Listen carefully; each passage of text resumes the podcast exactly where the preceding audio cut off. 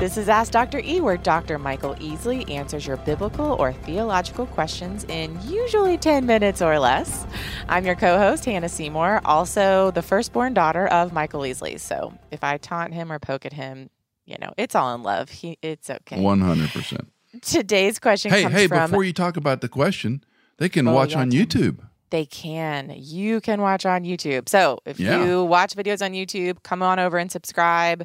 Just search Michael Easley in context. That is the name of our ministry. You can probably find it by searching for Ask Dr. E. Michael Easley. And you can see my yeah, beautiful on firstborn daughter. I mean, you know, she's a lot better to I look thought you at were to than say me. your beautiful no. face. Dear Jesus, no. Yeah.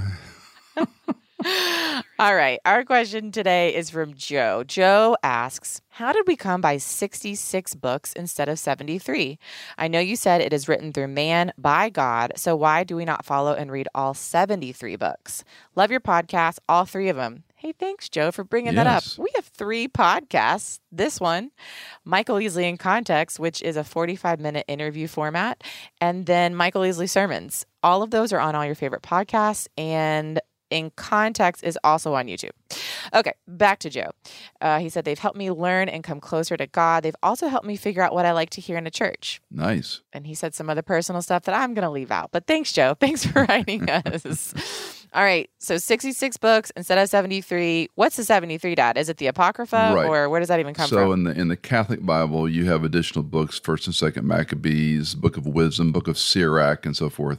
And those books are not, let's call them, canonized by the Protestant Church. Little known caveat: Jerome was one of the leading Catholic scholars. Now, remember, there's only one church, a Catholic scholar at the time, Yep. and he did not want these books as part of the canon. And if memory serves, the presiding pope, and I want to say it's Gregory, someone will correct me, actually waited until Jerome died and then put hmm. them into the Catholic Bible. So these books were not without controversy from the beginning. Let's talk about a few things. The word canon means rule or read or like a, a, staff, or we'd say a, like a, a yardstick, perhaps. The canon is not recognized by 70 men that sit around and go, oh, that's the Bible. Now, this is a nuance, but we say, no, man recognized the canon God put in place, number one. Number two, J.I. Packer has a great quote. He says, The church no more gave us the New Testament canon than Sir Isaac Newton gave us the force of gravity and you know he hmm. discovered gravity but gravity was always there so think of that as a good illustration from dr jeff packer now there's a number of principles when we talk about canonicity or test how do we know this book is supposed to be in the bible i don't want to get too boring but let me give you a couple of them one is apostolic or prophetic. The person whom god instructed to write the book. So when you read the minor prophets usually he identifies himself. There's a reluctancy to the prophets. Isaiah identifies himself, Jeremiah identifies himself, Paul identifies himself in the New Testament, Matthew identifies himself. So there is a, a prophet or an apostle who's recognized and called by God. And so they're recording this. We use a big term called inspiration from 2 Timothy 3:16 Theopneustos, meaning God breathed. He breathed in, and I often talk about a big A author, God, and a little A author, Paul or Isaiah, whomever. So we see style. We, you know, Johannine theology, the book of John and the three epistles. Yep. There's a language similarity. Pauline letters, there's a language similarity. So all these things are coming together. Third, is there a biblical theological construct that works across the books? In other words, if there's something new and novel in a book that's not in other books of the Bible, that would call into question whether or not that was, an, uh, like, for example, some of the recent letters they're finding. You say, well, was the Gospel of Thomas real? Was with this book another book that Jude may have written real, and so forth and so on? So that creates some tension. The idea, and it's often used as argument, I don't really like it, but I want to point it out. Is it accepted by the larger church? Meaning, over history, were these books mm-hmm. confirmed by, we'd say, orthodoxy? The so called apocryphal books the Catholics include have a number of issues that were not accepted. different reformers. And remember, reformers were Catholic priests. They weren't Protestant reformers at that time. They were trying to reform the church, and they had different opinions over some of these books. So, historically, yeah. theologically, and I'm going to add one that's not often talked about geographically. Where were these books found? Uh, by whom archaeologically? Did they line up with different let's call them time space issues. So in the New Testament, we have lots of different fragments of the New Testament.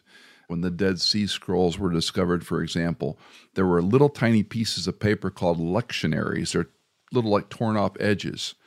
One of my professors said we have 120% of the New Testament because we have all these shards and pieces.